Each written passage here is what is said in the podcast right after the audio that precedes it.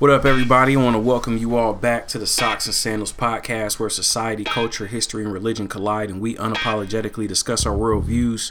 It's your boy Emmanuel. I'm back in the kitchen. I'm whipping it up, and I have my guy William Johnson back with me. Say what's up to the people, William. What's up, people? Yes, sir. So this is gonna be part three of toxic masculinity. We apologize for the delay, but we're about to get into it, and we're gonna pick up from where we left off. I will say, like I was telling you, William, before we got on air, this is our most, this is my most listened to podcast topic. So, man, I appreciate you. God bless you. You doing something right, and I'm glad we were able to make this happen, bro. I'm glad it could be of service. It's one of those topics that, like I talked about earlier, it's a flash in the pan, and then it goes away. Yeah. You know, and we just have to keep it on the forefront because uh, domestic violence is on the rise. You know, there was just another shooting down south or somewhere again um, through domestic violence. You know, that extreme jealousy that we talked about. Mhm. So it is still out there. It's larger than life. Yeah. and um, I appreciate the opportunity to come in and speak a little bit about it. Yeah, no doubt, man. I mean, and like you said, it's it's happening everywhere. You know, um, we see it, we recognize it, but like we said before, we don't talk about it. Right. Uh, it doesn't get a lot of coverage, doesn't get a lot of traction. Here today, gone tomorrow. Right. Um, but unfortunately, these are people's lives that are it's daily, yearly. They're trapped in this, you know, in these True. relationships, and they don't know how to get out. So hopefully, you know, whether it be the person that's listening to this, they're involved in it, or they pass it on to somebody that they know that needs it, and it just spreads, and you know, all that positivity and that that knowledge will spread, and that help help them get out of that situation. You know. No, it is. It is about um, passing knowledge. That's what I tell the guys that I work with that they have the power to end domestic violence. It's within them Wow. to speak up and say, you know, I used to be like this, but now I walk in a different light. Yeah. and therefore what you're doing is not right and just start calling guys on the carpet you know? The things we used to laugh about and joke about is no longer acceptable you know? And so um, the guys coming out of my program out of any other program they have the power to stop it because they have to speak you know? The bible talks about by the blood of the lamb and the word of your testimony you know? Society doesn't want you to say hey you know i was in this uh, predicament i went to jail i went took some courses and now i'm a little better and i'm learning how to live life differently. Society that wants to put that shame and guilt on you. You're bad and you will always be bad and this is how we're going to look at you. And the reverse of that i tell the guys they have the power. Um, once they get you know some traction going to go out and speak themselves and speak to other guys you know on their job at the church in the streets mainly you know to their friends. Um, because it is you do see smidges of it with your your friends you know how they talk to their wives partners or significant other. You you know right away um, and it's up to them you know to stop it. Yeah. you know, it's not just, you know, you happen to drive up into a grocery store and you see a guy yelling at his girlfriend or wife, you know, um, and just walk by it. You know, you, you, I feel you have a moral obligation to, you know, at least say something. If nothing else, pick up the phone and dial 911, Word. you know. Yeah. Now, how hard is that? You know, you, you're dealing with these brothers on a daily basis that have been convicted hmm and now they're out hmm trying to live that life and, and, and improve. Do they come to you and tell you about how hard it is to overcome people's maybe not preconceived notions, but like people have already made their judgment about this person? Well, ironically, a lot of it is, lack of a better term, undercover.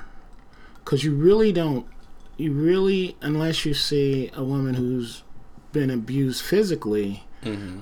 All the other characteristics of domestic violence you don't see Oh, and you don't know about. They've been getting away. Right. So unless um, there's a black eye, there's a cut, you know, um, there's a woman thrown out into the streets, Mm-hmm. it's it's like that silent epidemic Mm. um, that again you'll hear about it on the news And anytime that I hear a man shoots himself, shoots his wife or girlfriend, I just go right immediately. For me, I know it's extreme jealousy.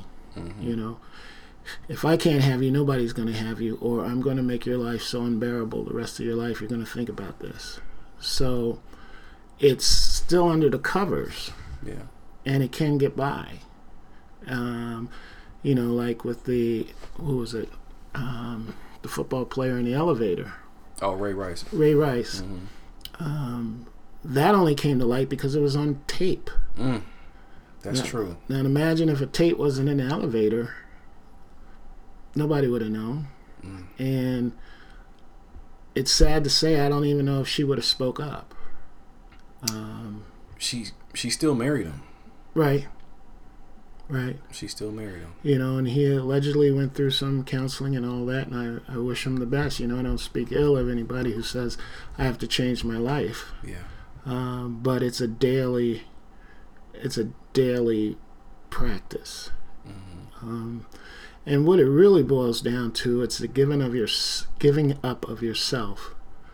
Um, we're here to serve our wives, partners, or significant other you know, as God lays it out in the Bible, we're here to serve as Jesus served. Mm. So, a lot of times, the way we're raised as males, society says the world's supposed to serve you. Um, a lot of guys that I've worked with come out of families where it was male dominance. Mm. So, therefore, when they get out on their own, they can only act as to what they know. Mm-hmm. Uh, nobody course corrects them or says, you know, how you grew up, that's not the proper way, and what you saw your dad do, that's not the proper way, mm-hmm. and this is the proper way. No, they're cast out into the world at 18 and they fend for themselves. Um, and they take on a, the attitude of society as most men, you're a man, you're strong, you're not weak, you're not humble. You're all these characteristics that you really aren't when you really look down and drill down into the soul of a man. Mm.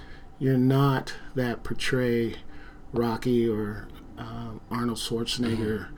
You're not, mm-hmm. you know, because if we all are flawed by sin, that keeps us, um, and we try and cover it up then we're covering up the fear of exposing who we really are mm. and truly are. Mm. You know, and I tell guys they have various strengths that are good and honorable, and they have various weaknesses which are good and honorable. You have to speak to those. Mm. You have to be able to come up and say, I can't do that. Um, or I need help um, in anything. Most men are taught to power through you know the old fake it until you make it mm-hmm. type situations and in relationships they take that same attitude well i'm the man and everybody and everything revolves around me so do as i say mm. um, so and we're not really built you know culturally to know what a true relationship looks like. Hmm. You know, I'm not saying every person came from a dysfunctional family, but the majority has. Mm-hmm. So it's always that you you meet somebody and you don't do your investigative work and she doesn't do, do hers. Mm-hmm. You know, you don't guys don't take the time. Let me go see what the, her dad's like let me go see what their family values are. Let me go see what their traditions are. You know, because it might not match with yours. I.e., say like if you take uh, Christmas, we'll just use that. If you come from a broken um, family where money's tight and Christmas is just another day, and you hook up with somebody who Christmas is the epitome of the holiday as far as it's the biggest thing since sliced bread. Yeah. You know, we have the trees, we have the 50 million presents, we have family over and all of that. If I, as a male, am not accustomed to that, then I have to speak to that, and I wouldn't speak to that in a negative. Mm-hmm. You know, instead of sitting down, you know, like premarital or wherever, sitting down and say, "What was your life like?" And vice versa. What was your life like? And seeing if it mesh, and then going from there. So that would force a compromise. That would force a giving of yourself to say, well, I think I can live with that, or I can't live with that, and that's okay. Hmm. Instead of forcing the relationship, you know, you know how guys are. They'll say it up front, "Yeah, I can do that," and uh, that's fine, until they get in it. And then they go back on autopilot to Right. What they, now there, there's something that you said maybe about five minutes ago that kind of just jumped out to me. So you said, you know, when you know they, they grow up not knowing necessarily who they are as a man, and they get thrust out the house at 18, Mm-hmm. and then now, now they got to really fend for themselves and become a man. Mm-hmm. I've been thinking about that that American 18 and you're out the house model. Right. Maybe it's not American, but like that's what I see. Okay. you know, growing up. So I'm starting to think like that's I don't think that's the best case scenario. You know? Um I don't think someone should be thrust out of the house until they're ready. Right. You know? True. But I mean what Because even this is kind of a sharp left turn, but do you think that has anything any correlation with you know, these guys coming up being kicked out at 18 Mhm. and then because you're already kind of grown up on falsehoods of man manliness right. and then you think you're a man at 18 and you're Right. doing these things and operating making these decisions based upon these falsehoods when if you would have maybe would have stayed home and got some more to, i don't know matured a little bit more you may not have Well, that that developed certain tendencies i don't know that depends on that depends on the household that you can't you grew up in. okay All right. So if you grew up in a household where you had a mom and dad, dad worked, but dad took time with the family, and dad sat down and told you the facts of life, and he came to your games and all that, you know, the Beaver Cleaver family, mm-hmm you have a good chance of still being messed up because things aren't that way mm-hmm you know, if you look at the um, stats that talk about, you know, the, the children that come out of broken homes, especially in the um, black community, you, you're coming out a different way. Okay. Um, for the time that you may have spent with your dad, it could have been a situation where it was plagued with violence, you know, i.e., arguments and or physical violence, or um, that power and control. You know, you do as I say. You wait until I tell you what to do. You know, um, a lot of our guys, when they really get real, will say and divulge their family lives.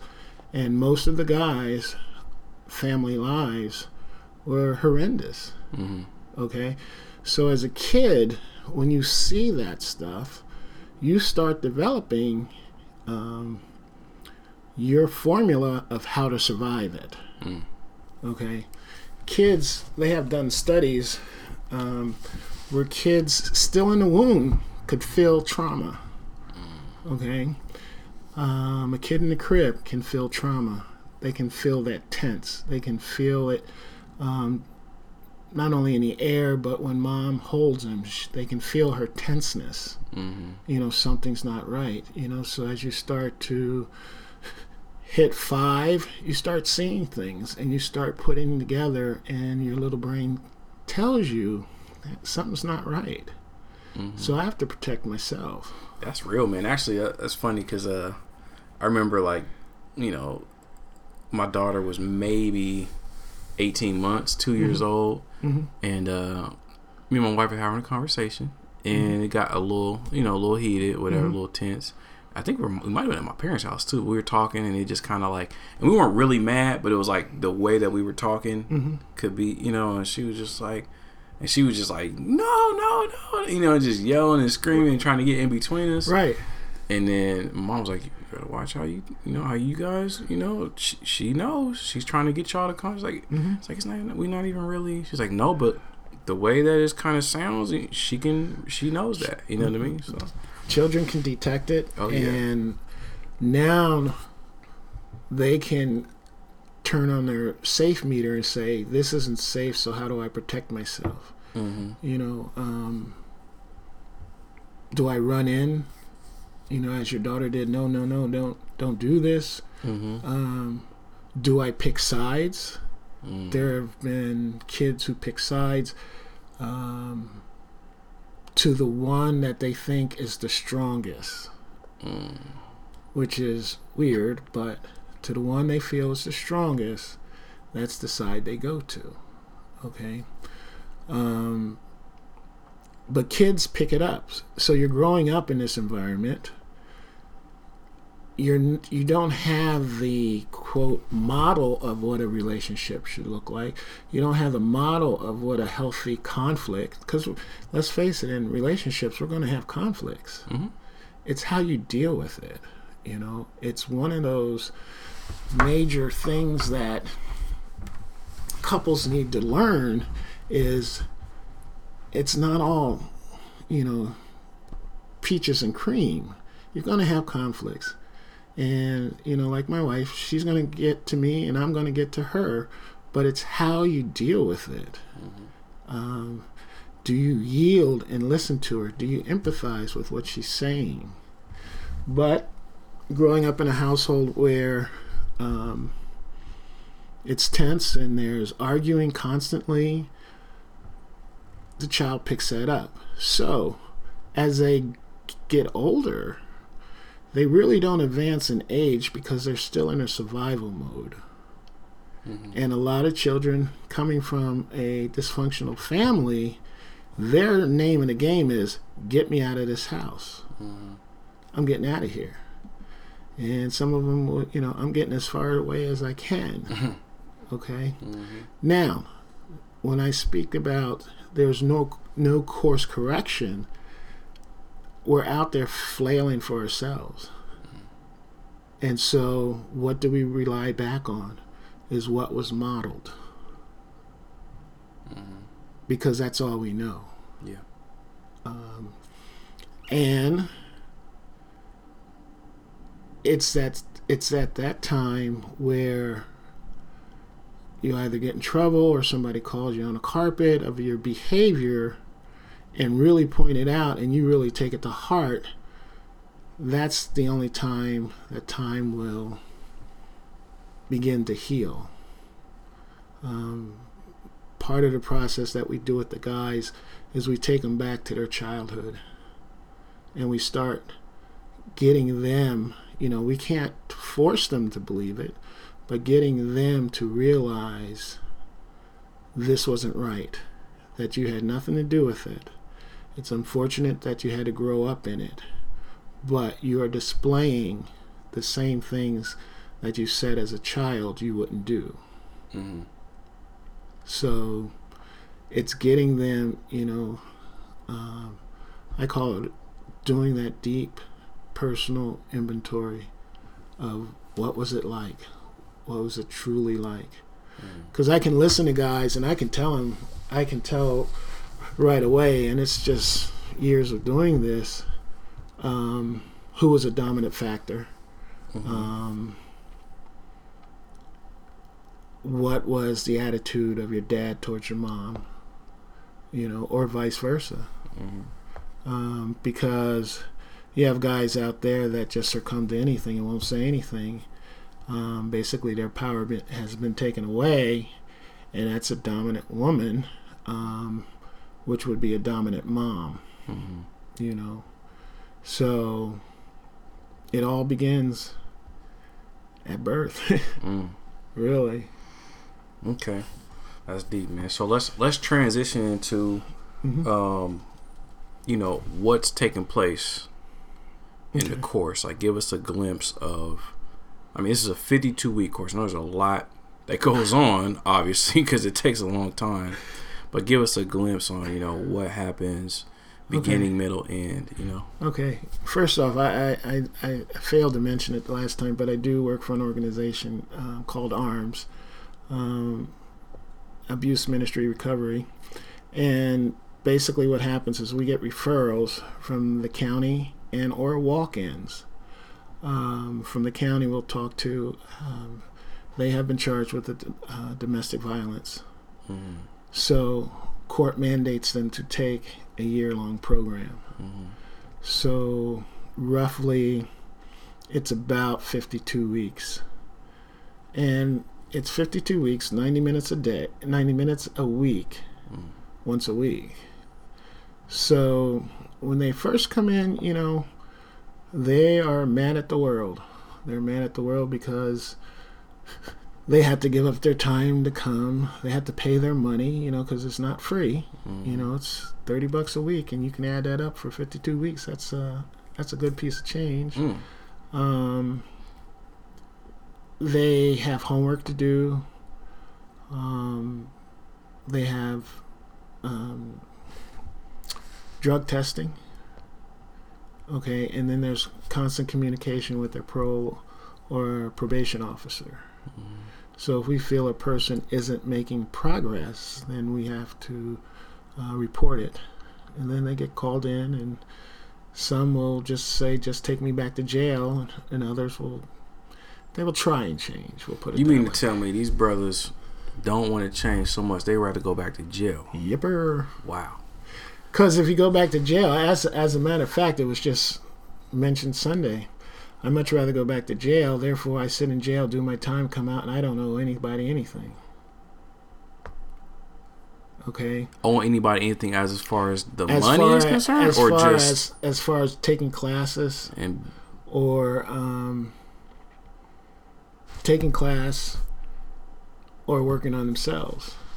you must you hard on these brothers, ain't you? Yes. They like Williams, like they get in your class. They're like, "Hey man, put me back in jail, bro. Like it was way Well, better." It's it's Oh, part of you, it- You, you yelling part of it is You- you no, barking at him. What's going I on, I don't bark. I, I don't. I, I I am a very humble teacher, but I will call you on your stuff. Yeah. Um, you know, because I'm not the judge. I didn't sentence them. The crime wasn't committed against me. Mm-hmm. It's so therefore I'm there to help them. But I'm not going to let anybody skate because in the back of my mind, um, I know if they're not seeking and receiving help, what could happen. Mm. Okay, you know the the courts give restraining orders and um, no contact, but they're busted every day. Mm-hmm. There's there's no respect, and that in itself scares me because, um, especially if guy gets a restraining order, he can't see his wife or girlfriend or significant other, and then down the road she's moving on with her life, Mm-hmm. and he's not ready, you know, because deep down in his mind she's the one and the only one. Things go south, you know, things go south real quick, and I always get to that scenario of those guys who have killed their partner and and it's just extreme jealousy Hmm.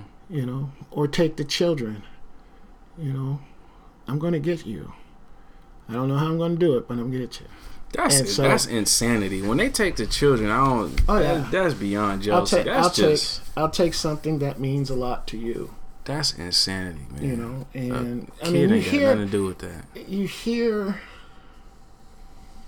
you gotta you if you're tuned to the news beyond the fluff that they give you and you hear um, or an amber alert Mm-hmm. that's what it is you know a guy takes the girl uh, child and goes Mm. you know because there comes a point where no there's no more reasoning Mm-hmm. Okay. All they can see is it's all about me and I'm going to get what I want and this is how I'm going to get it. So you have some guys that say, I'd much rather go back to jail. Mm. I don't want to change. I don't want you to tell me about myself. I don't want to discover who I am. You know, I'm 32 years old and 40 years old. I made it this far. You know, I just I just hit a hiccup. I I hear it all. but I'd rather go back to jail though. Yeah. mm-hmm. So you mean to tell me when they're so these are these are they're free or are, are they on probation? What is it? So they they'll come out on either probation or parole. Okay. And they take a 90 minute course once a week. Once a week. And they're like, I'm going to punt this course. I'm going to do this. Mm-hmm. I'm going to go back to the cage. Mm-hmm. Have somebody tell me to get up at 5 o'clock. Tell me when to. Mm-hmm. What? Hold on, man. That's that's deep, man. That it's, is deep. It's, it's it's one of those things that you just shake your head because I don't want to see anybody go back to jail. And I, you know, though I may sound mean, I am very lenient and I will work with you.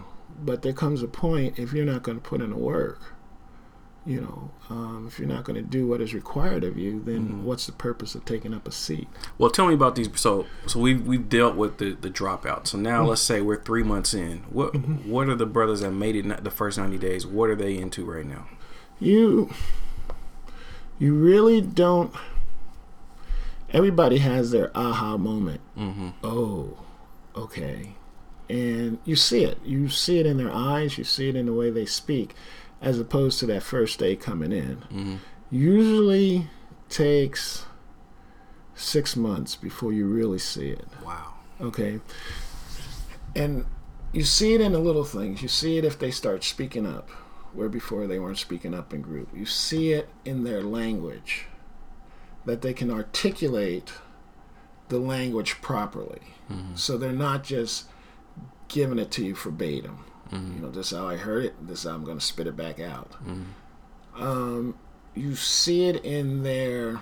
Um, every week we have a check in. And one of the things is how did you work the program this past week? And you start to hear um, we'll take like road rage because that's a big one. uh, and they'll say, well, before I used to speed up right on his bumper, give him the finger, yell at him, follow him, you know, all these crazy things. To now, they have accepted that maybe they have a something going on in their life. Mm-hmm. You know, so you start to hear them apply compassion to others. So they got empathy now. Right. Mm-hmm. Okay. The flip of that is guys that don't change. They're just there taking up a seat, getting their check mark. And those are the guys you push. Mm-hmm. So our class are basically at any given time 20% of the guys are getting it. Mm. You know? That's a low percentage. Very low percentage very low percentage. Mm. Um, for whatever reason, for whatever is holding over their head, they're getting it. Mm. I mean, like I said, there's guys who want to go back to jail. There's guys who don't want to go back to jail. They they want to get from under the system. Mm-hmm. Okay, so they have succumbed to if I'm going to be here, I'm going to get the best out of it of what I can get. Mm-hmm. You know, even when they complete, we don't say graduate, but when they complete, the percentage is low.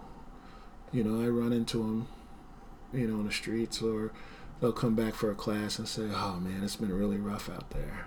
Mm-hmm. You know, I did this, I did that. You know, so success takes a while. Mm-hmm. Takes a a long while of totally changing your lifestyle mm-hmm. and saying, life isn't bad. Nobody's out trying to kill me. I can do this. Mm-hmm. So it becomes a thing of the success, as in, you know, alcohol or drugs. The success is low because you can still have those who we consider dry drunk. They're not changing and they're not progressing they're just not using drugs, but at any day they'll go back. You know, a lot of them, a good percentage will lose their uh, relationship with the with the victim. Mm-hmm. You know, so now it's like, oh man, what do I do? How do I start? How do I do this? I need her. You know, Mm-hmm. so we have to deal with that. So there's there's a lot of factors in those first months that we have to get through. You know, um, the biggest thing is when the courts say you can only see your child one hour a week. You know, so that weighs on them. That'll break a man right Mhm. there. And the other thing is to say, okay, I have to do this, and I want to comply, but it's asking too much of me. Mm-hmm. And like you said, you'll see those who start stop coming to class; they'll start dropping off. Mm-hmm. Um, but yet they think they're going to figure out how to do it on their terms. You know? So, sharp left turn. Mhm. Why? Okay, so typically the domestic violence is perpetrated against the woman in these situations. These men that are that you're dealing with in your course, right? Mm-hmm. What does one hour a week with your kid have to do with that part of it? You know what I mean? because they think their right is taken. They think the it's unfair. I mean, yes, They think what's unfair. they think the system is unfair now. Why do I have to see? Why can't I just go get my kid? No, no, I think it's unfair. That's what I'm saying. Like, as a man, as a father, if you can only see your kid for an hour a week, mm-hmm. oh, like, it's taxing. I, I'm not going to sit there and say I know what that feels like, but it is taxing. Yes, but why? but- do you have any insight into why the courts do that? because of the courts are trying to look at it and say we got to get everybody healed and you have to show me that you have changed to the degree that you can be the father that you're called to be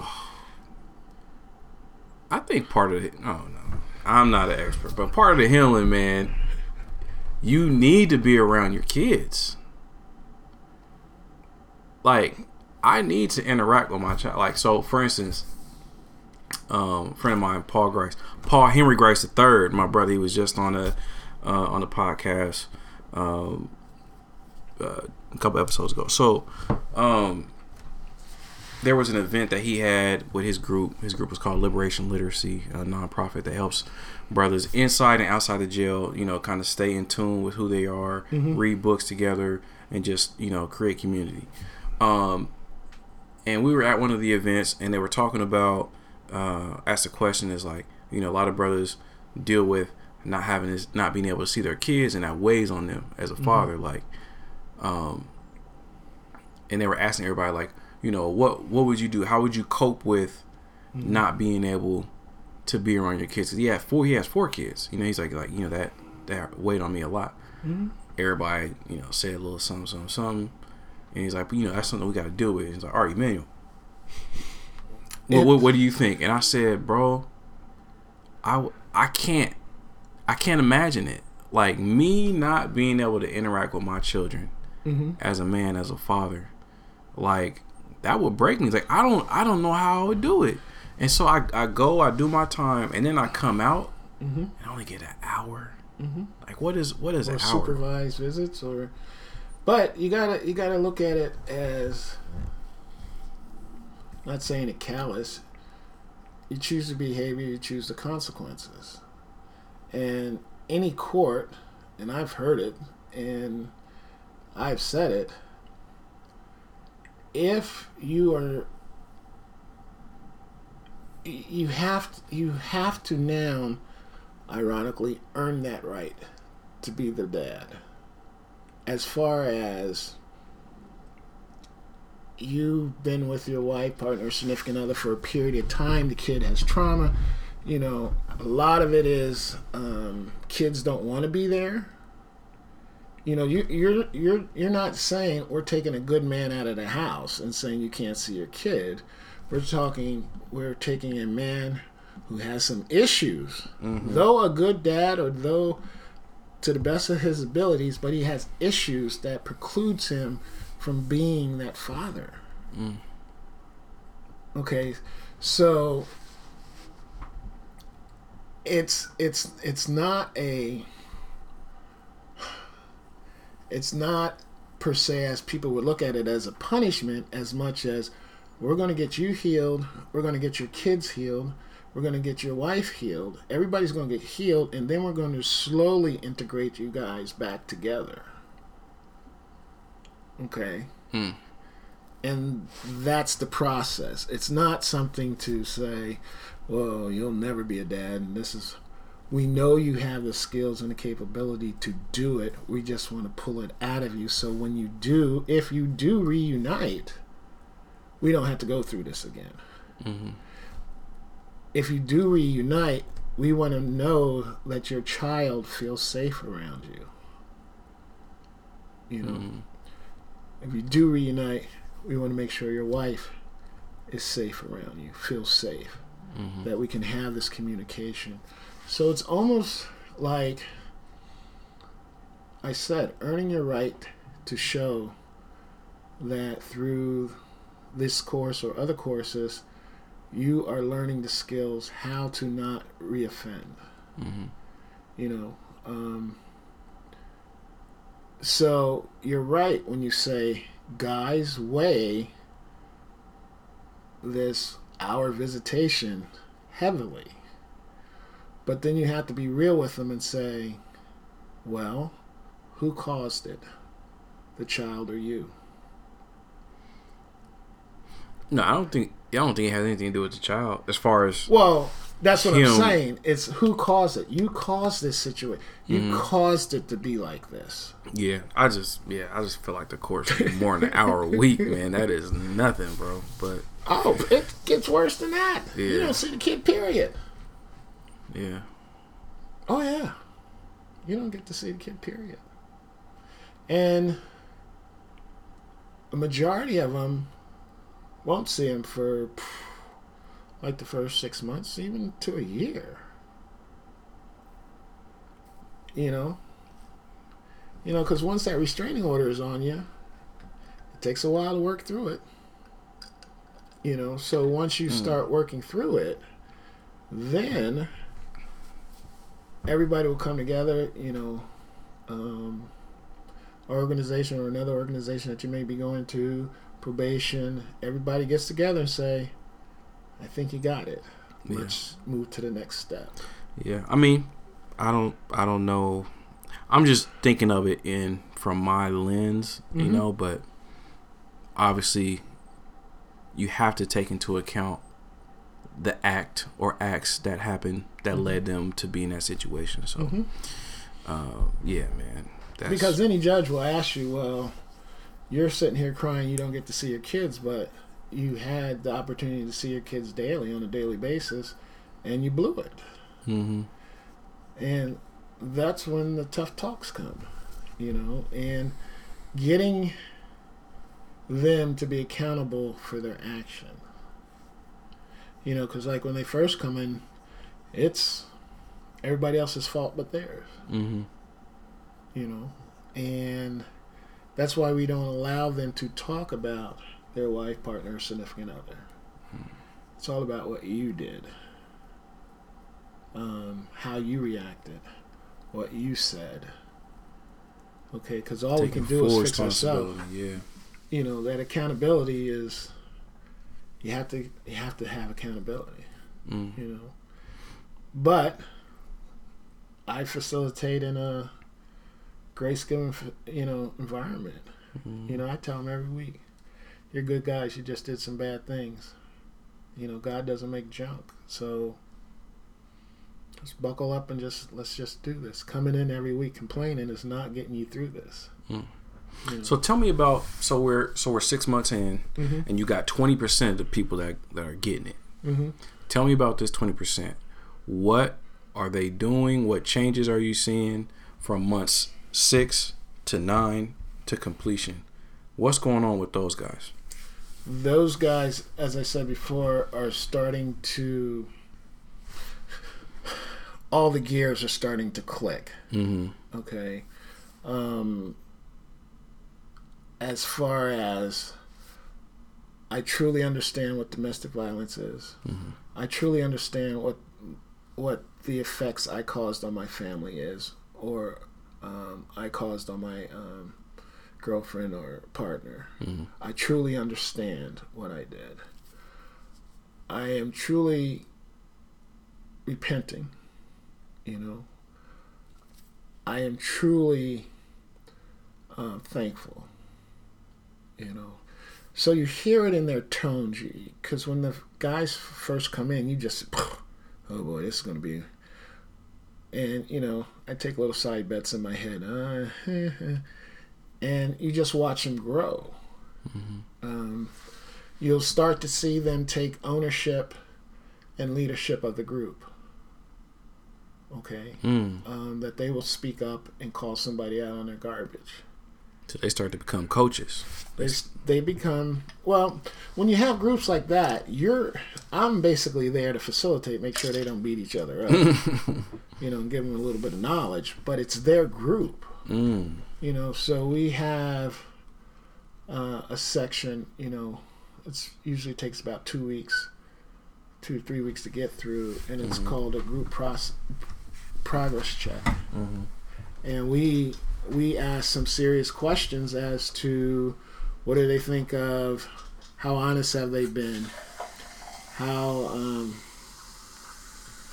honest has your you, you know your group been the other guys in the group and it's a real op- eye opener because some will start to click you know as saying hmm so I got 12 people in the group, and six of them say they don't think I'm honest. Mm. You know? Um, it's one of those. I thought I had it. Yeah, here it is. So it, it would be questions like this um, How honest am I being with the group? Am I sharing everything? Am I embellishing things? Am I being honest about things? You know, that's on a scale of 1 to 10. So they will grade themselves, and then the group will grade them. You know, how much effort am I putting into the program? How much feedback am I giving to the program? You know, um, who do I know the most about in the group? Who do I know the least about in the group? Who's the most accountable in the group? Uh, who's den- who's still denying their abuse? Mm. And it's tough because they don't they, they don't really want to do it, you know, but it's their group, you know. So, you know, the old adage you, you um, get out what you put in. Mm-hmm. So you if you put in the work, you're going to get it. And guys usually after this lesson you'll start to see a little bit of change, Mm-hmm. you know, cuz you tell somebody you're not pulling your weight, you know, they they're upset. Yeah. Um, so then the 20% you can see by their actions. Um, are they asking the tough questions? Are they questioning, hey, you know, this might have been an, an abusive situation. I know it might not have been abusive, but it probably was borderlining on abuse, Mm-hmm. you know, um, i.e., with a coworker or, or um, their spouse if they're still together. So they'll start to self regulate themselves. Mm-hmm. Um, and that's something that they have to pick up. We can't pour that into them because, first off, they have to buy into what we're saying. Yeah. You know, so if they begin to buy into it, if they begin to say, okay, these books I'm reading, you know, because they're required to read two um, books, I'm starting to understand what this guy's saying. And then the biggest thing of all is the empathy part. You know, we have a section where we go through and ask questions, um, and they take on the role of their victim. Mm. Role reversal. Yeah, they take on the role. Uh, let me see if I can pull that up. Where is it? Um, they take on the role of the victim, and they're asked questions that are directed to the victim, but they have to answer in the victim. Um, so there, we push them.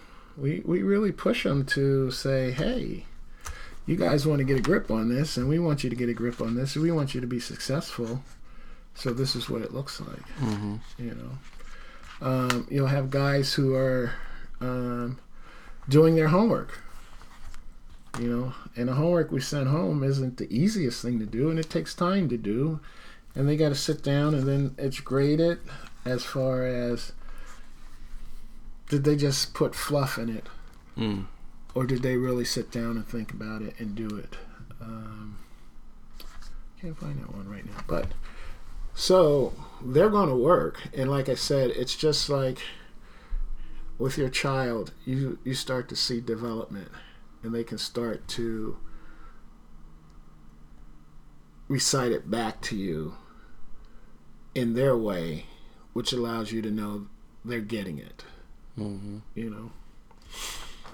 So the twenty percent of guys, and again that might be too high, but twenty percent. Um, once they complete, I can say, "Hmm, okay, they should get it. And if they So- don't get it, you know, because nobody's perfect. If they don't get it, they know to come back. That's the thing. So that's good. So they they come back. Well, they don't come back like they they should. you know, it's an open invitation. Okay. So when they when they come back, what's what's really going on? A lot of it when they come back is they forgot what they learned in the program. That's After twelve months. being truthful. yes. man. They'll start out good Okay. and then good becomes it's too hard to um, we had one guy come back and he went back to drinking and one thing led to another and um, he knew he was going down a slippery slope Hmm. Let's say uh, so he came back and he's I commend him because one, he came back. Two, he's getting counseling. Mm-hmm. You know, um, so usually when they come back, they come back with it started out good, and then I just gave up Mm. um, for whatever reason. Yep.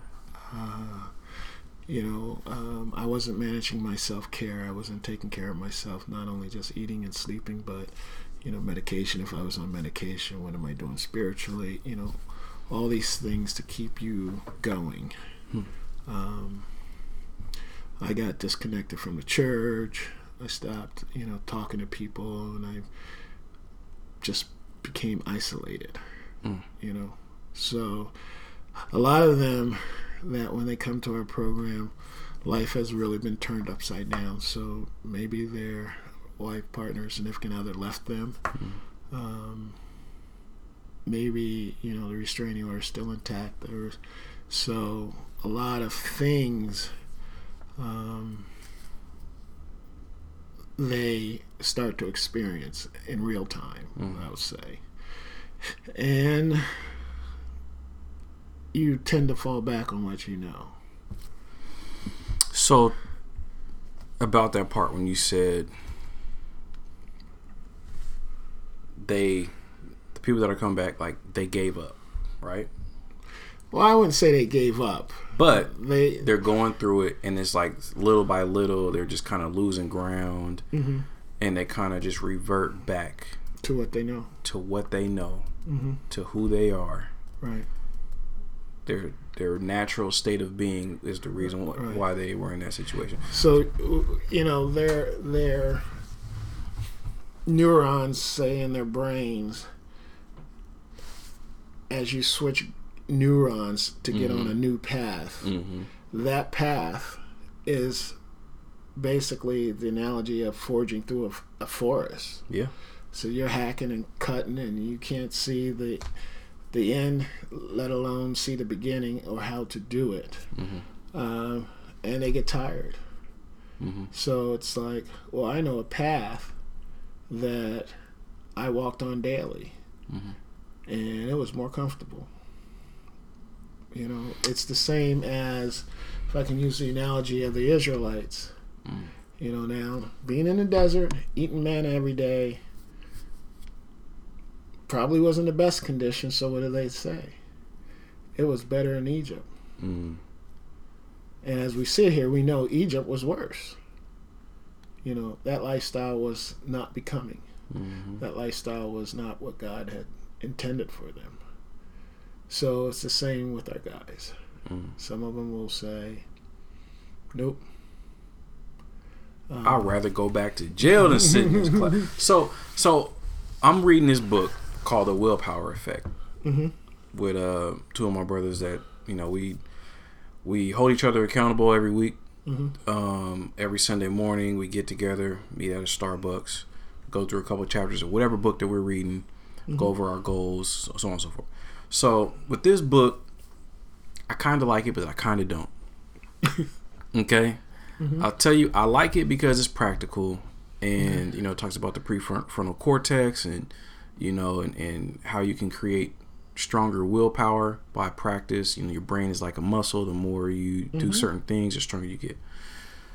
And it talks about the two brains. It doesn't. It talks about the prefrontal prefrontal cortex. I forgot the the part in the middle. The name, what it's called. Um, what what they're calling the second brain. I don't know if it's the amygdala, or if it's. Um, What is it? What is it responsible for? I should grab the book. It's responsible for the prefrontal cortex is responsible. For, it's like more it's responsible for automation, maybe. Um, more. I don't know, but I'm not gonna get into it. But it's talking about the two brains. Mhm. But there's another book that I read Mhm.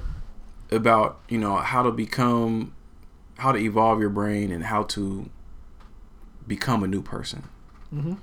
And in that book, it talks about having three brains. We have three brains within our brain. Okay. So you have your prefrontal, you have your middle. Forgot what that one is called. Maybe the limbic. I don't know. Is that the limbic system? I don't know. But then you have your cerebellum, mm-hmm. and it talks about ninety-five percent of the decisions that we make are what Automatic. automatic, subconscious, which is all in the back in our cerebellum. That's So what we know. when I'm reading that book, I'm like, man, we're I'm I'm going to be spending the next five weeks reading through this book, dealing with five percent of my decision making. Mhm. When I know that ninety five percent is automatic, subconscious, so I should be focusing on that. Like I, you know, I'm trying to get these. Well, again, it's okay. So if we're looking at, let's break it down to sports. Mm.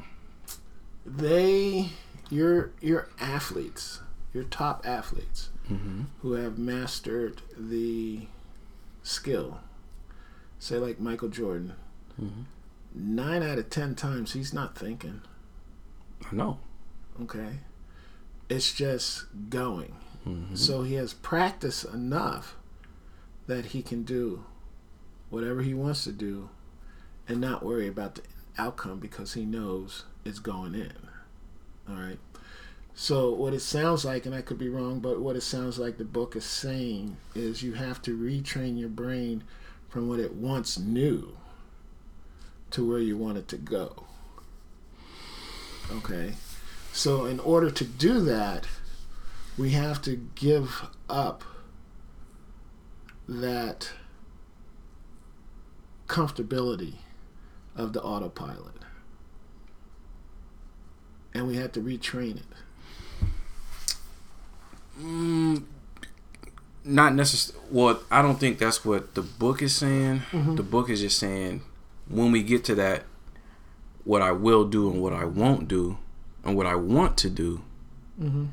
you're able to do what you want to do or look at it in in a way where you can motivate yourself to want to do it you know? Now i'm only i'm only two chapters in so i no, got no. i got some more. And, and my, my buddy he read ahead. He's like bro chapter six is fire. I'm like man you you getting all the stuff. We ain't we only two chapters in whatever so um a lot but, of, but, a lot of it is to do with your capacity to say i can see for as much as i can the future and the future looks like this it's a lot of goal setting okay a lot of people set goals and they never make it.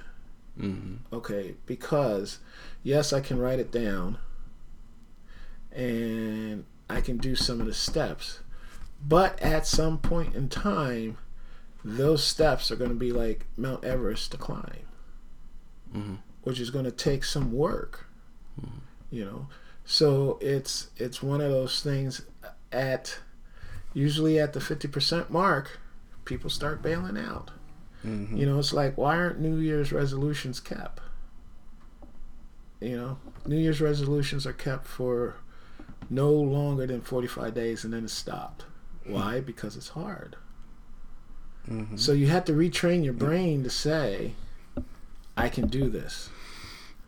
We have to retrain our brain to say, I can do this. I might not can do it by myself, but I have to pull in some people to help me. Mm-hmm. For a male, that's very hard to do because a male is beating himself up saying, I'm supposed to do it all by myself because society says, I'm the male and I should be able to do this. Mm-hmm. Okay? Um, so your brain is very powerful. But your brain can only go where you take it, if that makes sense. Mm-hmm um, as far as whatever you tell yourself, what what positive self talk are you telling yourself versus what negative self talk are you telling yourself? Mm-hmm. So, can you retra- Can you can you rewire your brain? Yes. Yes. But it's going to take some work. It's going to take some work. Um, what would you say to help these brothers change? Because you say only 20% of them get it, and then some come back. Mm-hmm. I think something that Linda said was like um, 97% of domestic abusers continue. Only 3% actually change, like folks that have been. Actual change? Yeah, that's about right. Only 3%. mm hmm Um, but there, so, but there are. But there, but, those 3% have put in the work. They put in the work and the work is going to be ugly. Why? Why is it going to be ugly? Okay, part of it is you're learning a new way of living. Mm-hmm. The second part of it is your spouse, partner, significant other is going to be questioning you of why you did the things you did. And when they question you of why you did the things you did, most guys challenge that instead of owning it. Hmm. Okay. I think well we're all kind of wired to uh, defend. Yes, we are. People will rather defend right than, you know.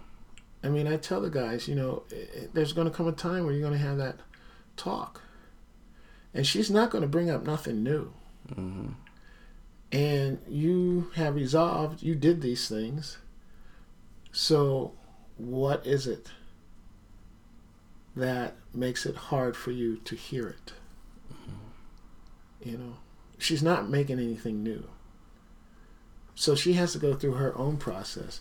She has to feel safe enough to question um, or to ask questions about the old you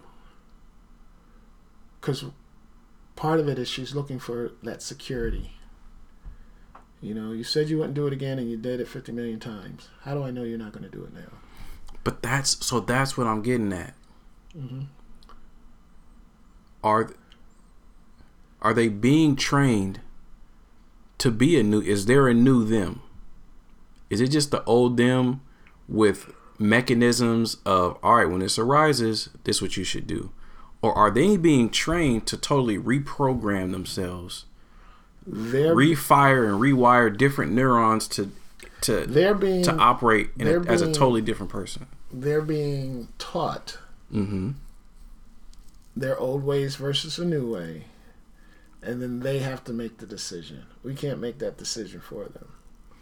They have to believe what they're hearing. mm-hmm They have to believe that you know I'm not going to hit a home run out the park. mm-hmm Okay. So I, I, I tell them, you know, I said that's where the you know the Holy Spirit starts to kick in, Mm. because now the conviction starts. So if you decide that you're going to go raise your voice, something in the back of your head is going to say, "Uh, I don't think that's the right thing to do. Mm-hmm. You know, it's like your oil light in the car. If you keep ignoring it, you're going to have problems. So if you keep ignoring the prompting of the Holy Spirit, you're going to have problems. Mm-hmm. You know, a thing that I used in uh, when I dealt with um, um, guys and girls getting off of uh, drugs and alcohol was you weren't responsible for your addiction, but you're responsible for your recovery. Mm-hmm. So there's no more excuses. So therefore, if you choose to do anything, if you choose to go back out there and use, if you choose to become violent, if you choose these things to do, then you are absolutely 100% choosing the consequences. Because now you know. Um, so, you have to, at some point, come to the realization let me give it a try and see what happens. Because most guys think the worst is going to happen. You know, they think they're going to, literally, they think they're going to get killed. You know, that's the analogy. They feel that's what's going to happen. Okay? So, that defense that you talked about, that's what goes up. Mm-hmm. You know, instead of listening. Because I tell them, you don't go on your job acting like this. Well, okay, let me qualify that. Well, There's a percentage that do. well, But it's not the everyday common occurrence mm-hmm. as it is when you cross that threshold into your house. Mm-hmm. Okay? So at that point, it can be stopped. If you only act out with an intimate partner, Mm-hmm. but then you cross that threshold and go out into the world and you act somewhat okay, Mm-hmm. it can stop. It's yeah. I mean, that's Think about it. yeah. It's not like you're going out in the streets and looking for drugs. But I mean, it, it, it can but it's eventually, if you're going to be in a situation where that happens, it doesn't mean just because it doesn't happen in this situation, but, but, but like I think, um, uh, if if that urge is inside of you and it's never dealt with, it's gonna come out. So you can mask it. You can you can be busy. You can be if you're a smoker. all right, because I'm a smoker, I'm gonna be a flight attendant. So therefore, I'm going to spend most of my time in an airplane, in an environment where I can't even have the option of smoking. But you're not. And hopefully, that's going to because I'm is so it doesn't. So even though that person can be out in public and they can be at church, or they can be at their job, and they're not They going to do it there, more- but eventually they're gonna be home with somebody and they're going to do it there. and they're gonna do if it's if it's in them it's going to come out and so so what i'm trying to get at is is there a way has there been any research on it is there another way to to attack it where we're we're we're breaking the habit of being myself like i'm not going to be who i have been Mm-hmm. like all of that it cannot continue Right. so now I have to tap into, I have to rewire, tap into my subconscious and fundamentally change Right. the essence of who I am. Mm-hmm. You know what I mean? Like, and it, it takes it takes again it's not 52 weeks and we're done mm-mm. it's a lifelong process what if they got hypnotized no and then somebody did some whatever they do? You know what I mean? it's it's one of those it's because then they're looking for a quick fix i don't have to do the work i'll go to a hypnotist But you know, you hear about people that go to hypnotists and like, oh, I, don't, I, don't, I uh-huh. haven't had the craving to smoke ever again. Like, oh, mm-hmm. okay, something's they're they're doing something. You know what I mean? So now you go to a hypnotist, like, you know, I don't even have I don't know how all these mm-hmm. aggressive emotions anymore. Like, eh, when somebody cuts me up, I don't, I don't have road rage anymore. I don't want to hit mm-hmm. my wife anymore. I'm just I'm good. Like, no Yeah. because you gotta you have to put in the work you know going back to michael jackson michael jackson Mm-mm. michael jordan Mm-mm. you can if he goes to a hypnotist then he's not putting in the work it's it's like a lack of a better term a performance enhancer okay this is going to make you better you you take this and we can skip the weights we can skip all of this this is just going to do it Mm. the same in um, if you send a, a, a domestic abuser to a hypnotist Mm-hmm. he's not putting in the work and truthfully i feel it's just a temporary solution Mm. now is he still going to have the same stressors that he came into the program with yes Mm-hmm. okay but th- th- through the program we're trying to teach him those stressors are going to be there Mm-hmm. Those stressors aren't just new to you it's to everybody. And those stressors is how you deal with them. How are you going to deal with those? Okay? What are you doing? Are you connected to a church? Are you connected to a mentor? Are you connected to an accountability person? Mm-hmm. so the brain can be rewired, Mm-hmm. but it's over a course of time. A lot of that is believing in yourself and allowing God to guide you. Cause oh, it's gonna be tough. It's it's any anything. You know, you look at Moses, what he had to go through before he became, you know, what he became. Mm-hmm. You know, he's like, "Pff, I killed somebody, I'm out of here. Mm-hmm. You know. But God took him through a series of events. Mm-hmm. And then he said, Now you're ready. Hmm. This is what I have for you. Mm. So tell me about the three percent Mm-hmm. that you've encountered. Was there any success story that comes to mind? You're like, man, this brother got it. Like, There is the that small percentage mm-hmm. where you don't look at him, but you look at what their wives, partners, or significant other is saying. okay. So what are those You know, experiences like for you? thank God for your program. Mm. Um, I see a real change in so and so. Um, we had a little tough moments, but he seemed to work himself through it. Mm. Okay. Um, he's really involved in the family. He's he's involved in the church. He has accountability. Mm. You know, he's not the same guy. You know, so I don't. I look for that because I can go to the guy and hey, everything's straight, everything's great. We're just you know, and meanwhile his hair's on fire and his wife is like, oh my gosh Yeah. you know. So you look to family members. Mhm. How's he acting? How you know? Um, but those are the people who have said to themselves, "Man, I almost lost everything, Mm. and I don't want to lose it. What do I have to do?" Okay. You have those who come through the program that get divorced in the program, and they Mhm. just tank. Mm-hmm. they can't see if I stick it out.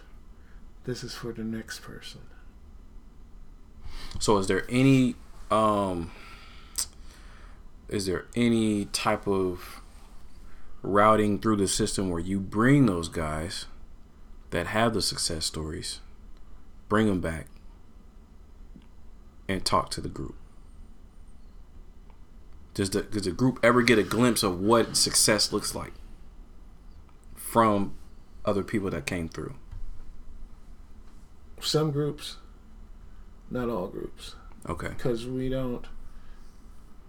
If that were to happen, we would make sure that the guy coming back was in that group.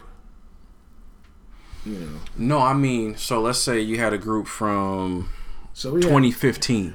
hmm You had two super successful, like wives, family members, like totally different guy. Thank God for your program. So you got a group now in 2018. Mhm. It's like, hey man, we're gonna bring in Tony. Oh, okay. No. You know what I mean? From 2015, class of, you know, whatever 2015. Right. He's gonna tell y'all about. Yeah, man, this brother William, and I couldn't stand this dude, man, but he's, he's he saved my life. You know, is it anything like that? No. No. Okay. And no, there's we don't do that. Mm. And I'm thinking that's a good question. Say why don't we?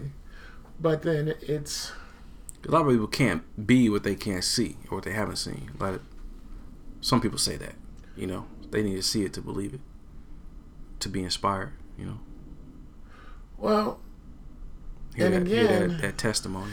and again that can turn people off. You know, oh, you think you're big and bad? You yeah, yeah. hmm You know, so it's a catch twenty two. And when you're dealing with guys, the best predictor is saying you got to change. You know, and I tell them you can sit here and fluff through this course, you know, all you want, hmm but you're going back in out there. Okay, maybe you skirted jail, but you go back out there the same way you came in. You're going to jail hmm okay, you're going to get a divorce. You know, so then it becomes what's the price of poker? What what are you willing to do that you don't lose? Mm. So it all becomes um, like we're just one piece of the catalyst. The church is another piece. The probation officer is another piece. Their job is another piece. hmm You know, we're just one little piece saying, all right, this is the lesson, you know. And eventually you're going to leave that lesson and mix back with the world. You know, you it is our hope that you retain the lesson um, and you took it serious. But um, unfortunately, you can't babysit everybody hmm you know. Um, and by right, all we can do is just plant the seed, give them a good watering, and send them on their way. Mhm. You know, um, and that's that's where we say, okay, you have the tools. Hmm. And you can choose to use them, or you can choose to leave them in the tool shed. But I would advise that you you use them. And a lot of it is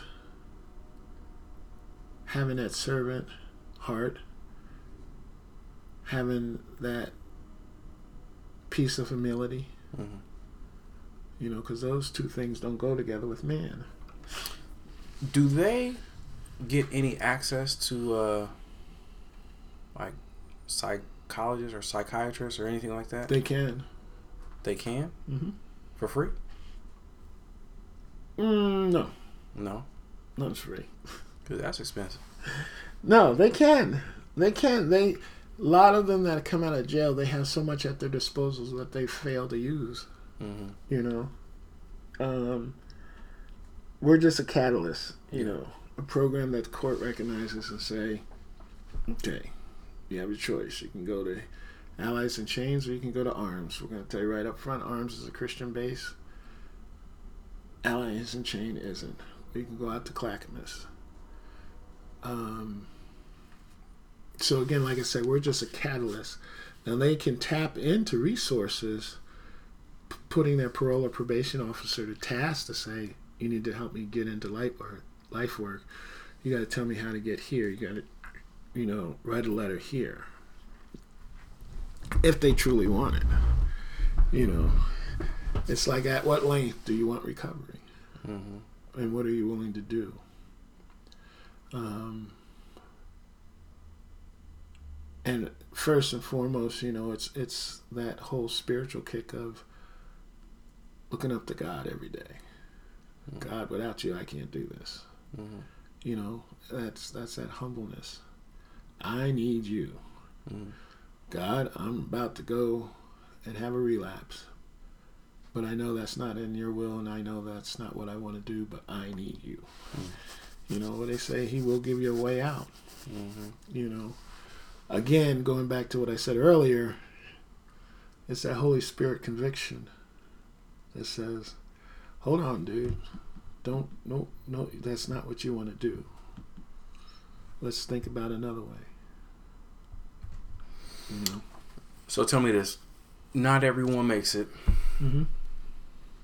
So make it three, six, or some some complete. Is there anything in particular that, no matter how long you've been there, is there something that they all take from it? Is there anything that you guys do on a weekly basis? They have to memorize some type of statement, some type of affirmations, Yeah. there anything that they? we we um we have a thing called the prayer process Mhm. So the P stands for um, process the event through prayer.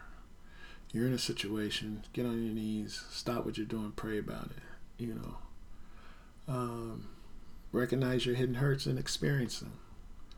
What hurt feeling am I feeling right now? What thing just went off in my body? Mhm. What is that little boy screaming? Hmm. You know, Mhm. um, apply compassion to yourself and others. Am I giving her the benefit of the doubt? Am I giving that driver the benefit of the doubt? And then you use Christ-like attitudes and actions, and true, your tr- and embrace your true values. You know, if you take time to go through that process, the outcome will be much different than what you were willing yourself to do. Instead of just blowing up, you step back and think. Because all negative reactions, feelings comes from an inside hidden hurt. I felt disrespected. I felt unloved. I felt abandoned. Um, all those, all those negative feelings has hit um, a hidden hurt somewhere. And if we can step back and say, man, I feel disrespected. Mhm. Why?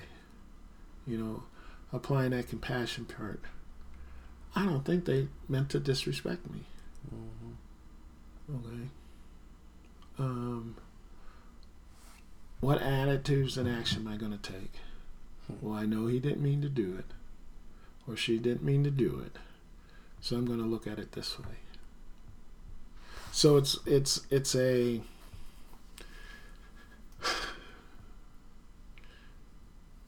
that if you can get that piece down, and we ask them every week, what's the prayer process? Mhm. What's the prayer process? And they'll come in and say, hey, you know, I used the prayer process. And they'll even tell you, ah, I only got halfway through it. Mhm. You know? But again, um, they're responsible for getting well, Mhm. which they can't do on their own, but they're responsible for it. Mhm. So if I can get you to think before you react, um, putting your feelings aside because feelings change, so feelings aren't worth nothing. You know, uh, meaning you got to put that aside because it's just a feeling and it comes and goes. Mhm. Um, and get you to step back, analyze everything through yourself, not the other person, but through yourself. you will come out to an amenable solution. Mm. I like that prayer process. Mm-hmm. Mm-hmm. You know, and it's just taking time out to say, okay, let me think about this. Okay, what is it that I am feeling? And did that person mean to do that? Did that person know what they were saying affected me that way? Did they do it on purpose? Mm-hmm. You know? And once you walk through that, it's that compassion, and then it's the old WWJD. Mm-hmm. What would Jesus do? You know, you take for instance the the woman committed adultery, and the Pharisees and the Sadducees brought him before Jesus. Mm-hmm. You know, Mm-hmm. he could have went. He could have went off on him. You know, but thought about it. He wrote something in the sand that we will never know. I want to ask him when he gets there. Mm-hmm. Um, and then calmly said, "Hey, you without sin cast the first stone." You know, asked the woman, "Where are your accusers? They're gone." You know, Mm-hmm. um, so every we don't may sound weird, but we don't have to get upset to the point where we're exerting power and control over somebody Mm-hmm. if we take the time to look at ourselves.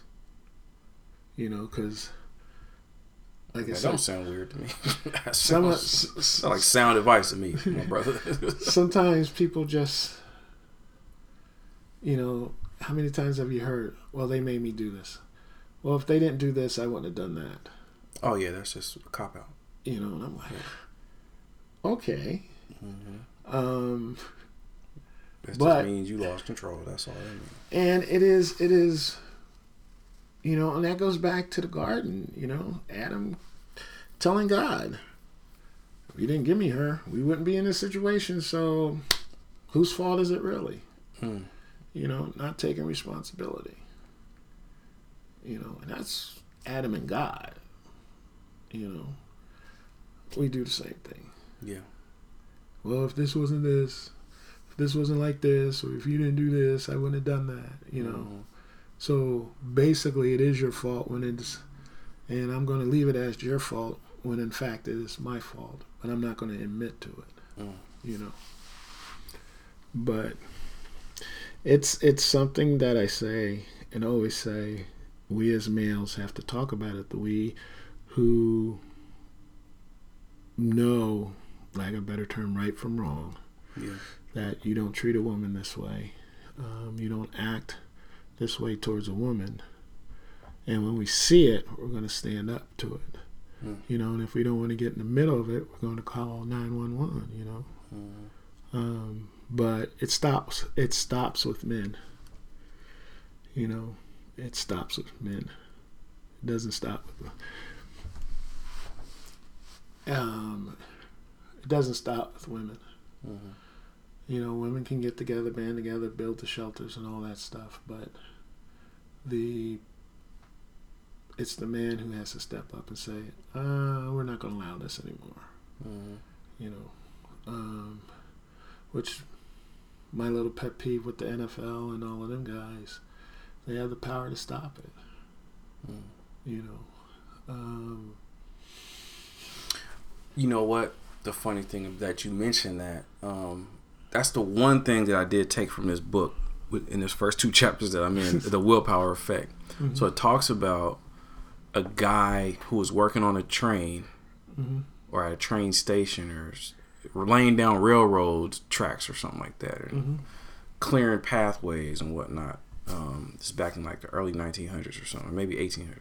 And uh, you know they use explosives, so had one bad accident. Some piece of metal flew up, went through like his eye socket, took out a chunk of his prefrontal cortex, Mhm. and so he lost his ability. Like he lost his willpower because that's where it all that stuff happens right there. And so, and it talks about people that have damage to the prefrontal cortex. You lose your ability to feel, um, to feel fear, and oh man, I, I got to pull up my notes.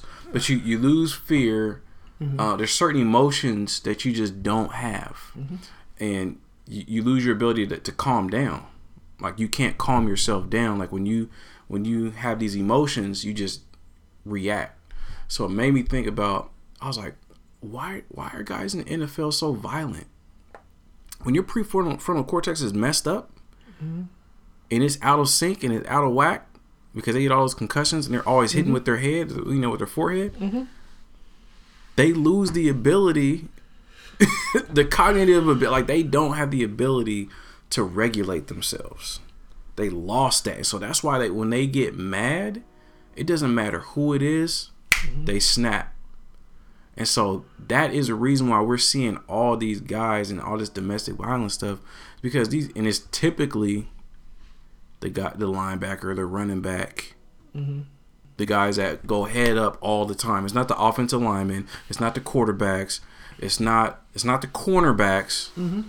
It's deep it's running backs and it's linebackers. Those guys that hit get hit in the head all the time. They're the ones that have these issues. No, you can you can and you can miss part of your brain. Mm-hmm. Yes. Um what is it? Um Alzheimer and all that stuff where you lose Mhm. part of your brain where you have you're, you're losing your executive functioning. Mm-hmm. You know, you're you're losing the things that a normal person would say that's just common sense. Mm-hmm. Okay. Um, and you're right. Once you lose, once you lose those, it's very unlikely you'll get it back. Mm-hmm. You know. They have, like, with um, the concussions. Mhm. Concussions have been happening since the old time Raiders. Mhm. But now, like you said, they are now seeing things um, that are, lack of a better term, abnormal in people's actions and attitudes. And you have to look at the brain. Yeah, and they can't Yeah. they can't regulate their emotions the way they used to, and they can't Mm-hmm. like, well, I should do this or I should do that. It's just like react, Mhm. you know. Uh, You know, it's like those with Alzheimer and how they revert back. You know, they revert back to the thing they once knew. mhm. You know, and it's sad. Um, you know, there's always medical research going on to say, hey, but the bottom line is a deterioration of the brain. Mhm. You know. Yeah, that's real. Yeah, man. Well, we're gonna take another sharp left. We're gonna go into something that I meant to do the last time we spoke. Um, it's called the Fab Five. Five questions that I ask everybody that comes on the show. So, question number one: Mhm. Uh, What artist? Who is your favorite artist? And what album or song made you fall in love with them? And I'm talking about like musical artists. Favorite artist. hmm I am. Hmm. That's a good question. Mm-hmm. I am a product of the 70s and 80s. Okay. So, um, coming into the 70s, I was a rock and roll head, so it's the Elton Johns, the Doobie Brothers, believe it or Okay. not. Um, coming into the 80s, if I had to pick a favorite group uh, or artist, probably would be Tupac or, or Biggie. Say what? Okay. yeah. Yeah. Yeah. Um, I was a hip hop junkie. I Really. So what's what's what is your favorite hip hop? Like what album made you fall in love with hip hop? hmm. Um, what album? Now I got to tell my age. It was Sugarhill Gang. Okay. You know, Yeah. uh, Rapper's Delight, Okay. and then you had Kool Moe Dee and it's just that whole. Mm. So you was there from the beginning. You you know Mhm. you you been here. Then LL Cool J hit the scene, and hmm I wasn't really much into him, but um, but then when Run DMC hit the scene, you know, my Adidas Yeah. and gave segue to you know like Tribe Called Quest, Okay. you know. Hip hop head. So who you on right now? You uh you with Travis Scott? Or you, you, uh, Uh-uh. Lil Uzi Vert? Who you no? I'm back to hip hop. Migos? No. No, I don't know any. Don't ask me. Nobody knew because I'm like, that's not. Uh, So, like my wife says, I, I- got a collect, eclectic style. I have worship yeah. and the hymns and all that, and then I have hip hop. Yeah. You know, but Ain't nothing wrong with that. I, I feel that. All right, question number two. What movie, or is there a movie that has affected your outlook on life? Yeah, and it might be silly, but yeah, Sum of All Fears have kept me out of stadiums. Sum of All Fears has kept you out of stadiums. I haven't seen that movie, so I go. Well, it's basically a terrorist blows up a stadium at a oh, football I, game. and- I figured something bad happened in the stadium. but yeah, that's so you haven't been to NFL games? Is that what you're saying? nope. Oh my goodness! Who's your favorite team? Giants. You I can sit there in the safety of my home. oh my goodness! No, it's it's serious, um, and it's funny because uh, when I was a kid, when Jaws came out, Mhm. you look at it now and it's funny as all get out, but back then it was serious. Mm-hmm. Um, we didn't go down to the coast. We didn't go to the shores. Oh my god. The god! mayor had to get on TV and whatnot and say Yeah. our our shores are safe. Wow, it was serious business back then, huh? That movie put out. you know, I think I was young enough to not even know the different, like to be fearful of it. But I, re- I vaguely remember that movie coming. Oh, if you watch it now, it's just silly because Yeah. you're just like, oh my god, because what they do is CGI now, and, and you know that was the forefront. We're going to make this big fifty foot shark, and this is going to look as real as real can be. And hmm you look at it now, and it's just like I was scared of that. Right. That was terrible. um, when you start to feel overwhelmed, how do you de-stress? I bowl. I bowl. hmm So you you the person that you got you got the bag, you got your own ball. You know, I it's, it's not a game. This is life. I have seven balls. I have Seven. Yeah, Dang. You, seven balls. Serious? um, three pairs of shoes. oh man. I'm on the lane about um, at least four times a week. Sometimes. Oh, six, that's what's up. I mean, I love bowling too. I haven't never taken it that far, but like, Oh yeah. I would- compete.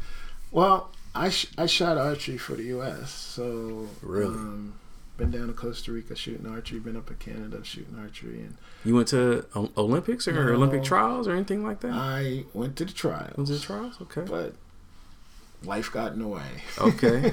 Okay. life got in the way. You know, I made it to the top 32, and then just pff, it went downhill quick. Mm. Well, that's an Um, accomplishment, man. That's awesome. Yeah.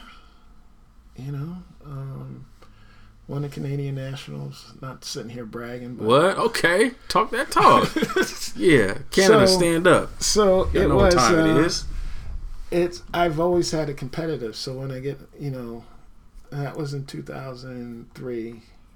Then my shoulder went kind of bad, and I said, I sat around, didn't do anything, and said, what can I do? I'm an individual sports player. hmm So anything with me against like the target in archery or the pins in bowling, hmm um, that's the kind of guy I am. Yeah. So team player. eh. You do without that. So wait, so you you live in Canada? no, oh. we went up there to shoot.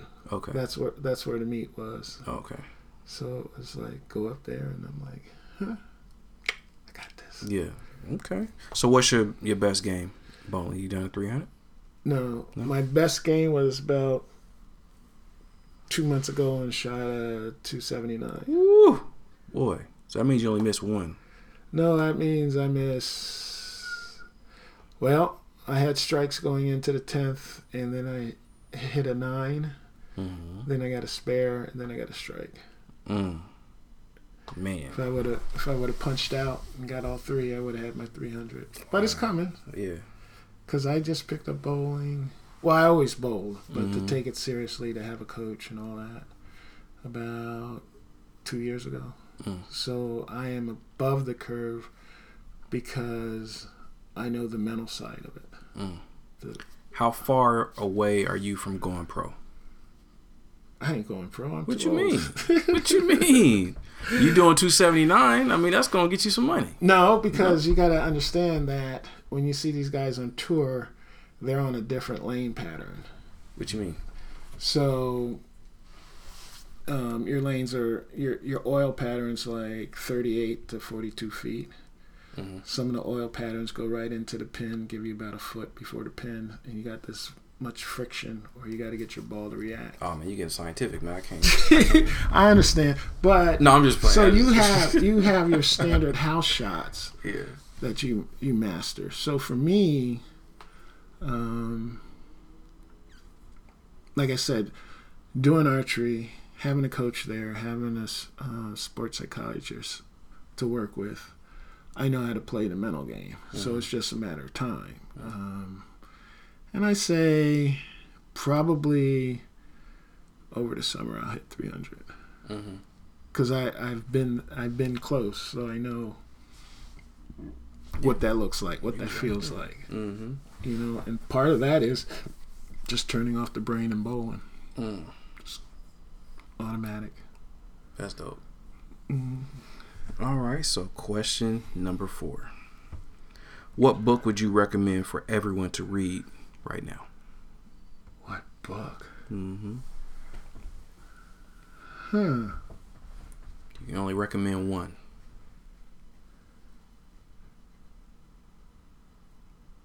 What book? Well, to be honest, I would recommend everyone to read the Bible. Can't go wrong with that. no, but let's see, what book? Um,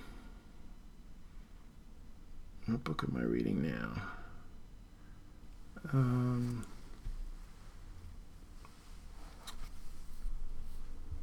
wow. Because I'm reading school books now. but what book? Okay. Um, I would read any of the series coming out of um, Cloud and Townsend, and especially for guys to read the Mom Factor, Mm. which is a Never heard that weird. Ooh, that's it basically talks about the different types of moms that males grew up in, Mm. grew up with, Okay. and the effects. Um, but they had a whole series, and I only know about it because I took their five-year course. So, um, You went through a course for five years? mhm. Oh my goodness. SVA um, church I was attending took. Um, we started with 20 guys and finished with 13.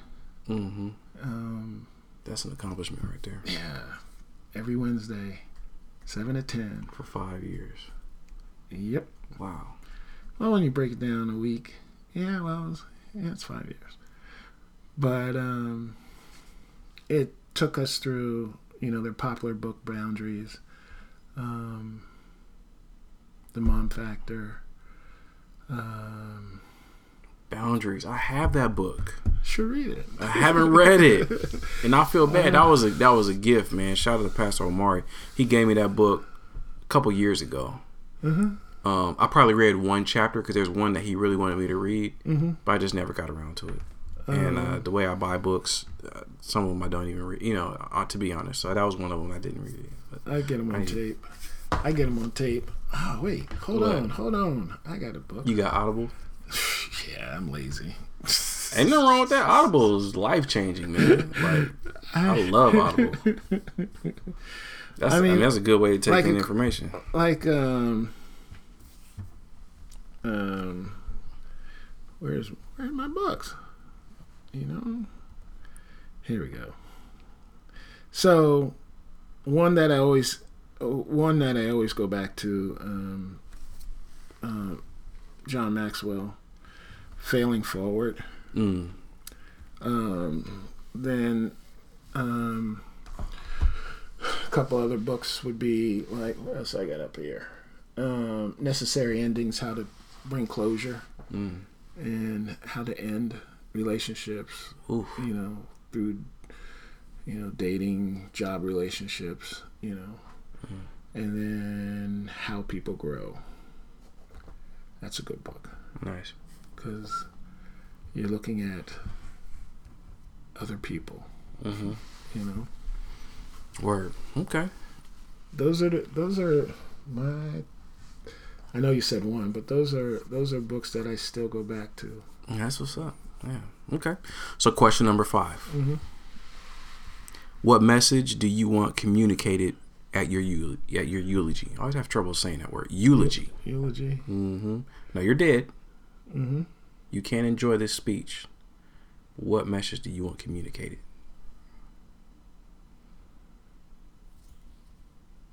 That everybody can be who they want to be, but they have to do it under the guidance of God. Mm. Um, because you can't you can't do it by yourself. You know, a slogan we have at our church is God first, life second. Mm. You know, um, and plus He has the divine plan of, you know, He speaks in the Bible. I know the plans I have for you. So, and that's above your your earthly father and mother and everybody else. He has a divine plan for you. Mm-hmm. So it probably would go along those lines of looking to God um, first before you do anything. Mm-hmm. Um, and never take no on your dreams. That's a big one. Mm. I, I've worked with a lot of people who have just stunted their dreams, their goals, their aspirations because of others. Mm-hmm. um, and realizing to accomplish a dream that you're going to go through obstacles. There's going to be Mm-hmm. obstacles. Um, the biggest obstacles are those haters. you know, Mm-hmm. uh, it's it's amazing that most dreams are killed by people. That's real, man. Most dreams are killed by people, not not the um, obtaining it. Um, because if God has planted that desire in your heart, there's nothing that can stop you. But Mm. That's the message right there. people, people stop people. you know, that's, Mm-hmm. Some dream killers out there, man. That's crazy, but that's real. oh yeah, That's it's, real. It's it's sad. It's um, and the saddest part is that people fall for it. Mm-hmm. and they say, okay. But yeah, that would be. You could be who you want to be under the direction of God. Mm. I like that. Well, William, we've done it again, man. Another Hey. great, awesome, fantastic, spectacular episode. I appreciate you for bringing that knowledge that you've had. You know what I mean? All the years of, of work that you've been doing to be able to share that with us. Um, it's amazing, bro. So I appreciate that. Hey, I appreciate coming back, sitting in the kitchen, kicking it with you. You know, it's Yeah.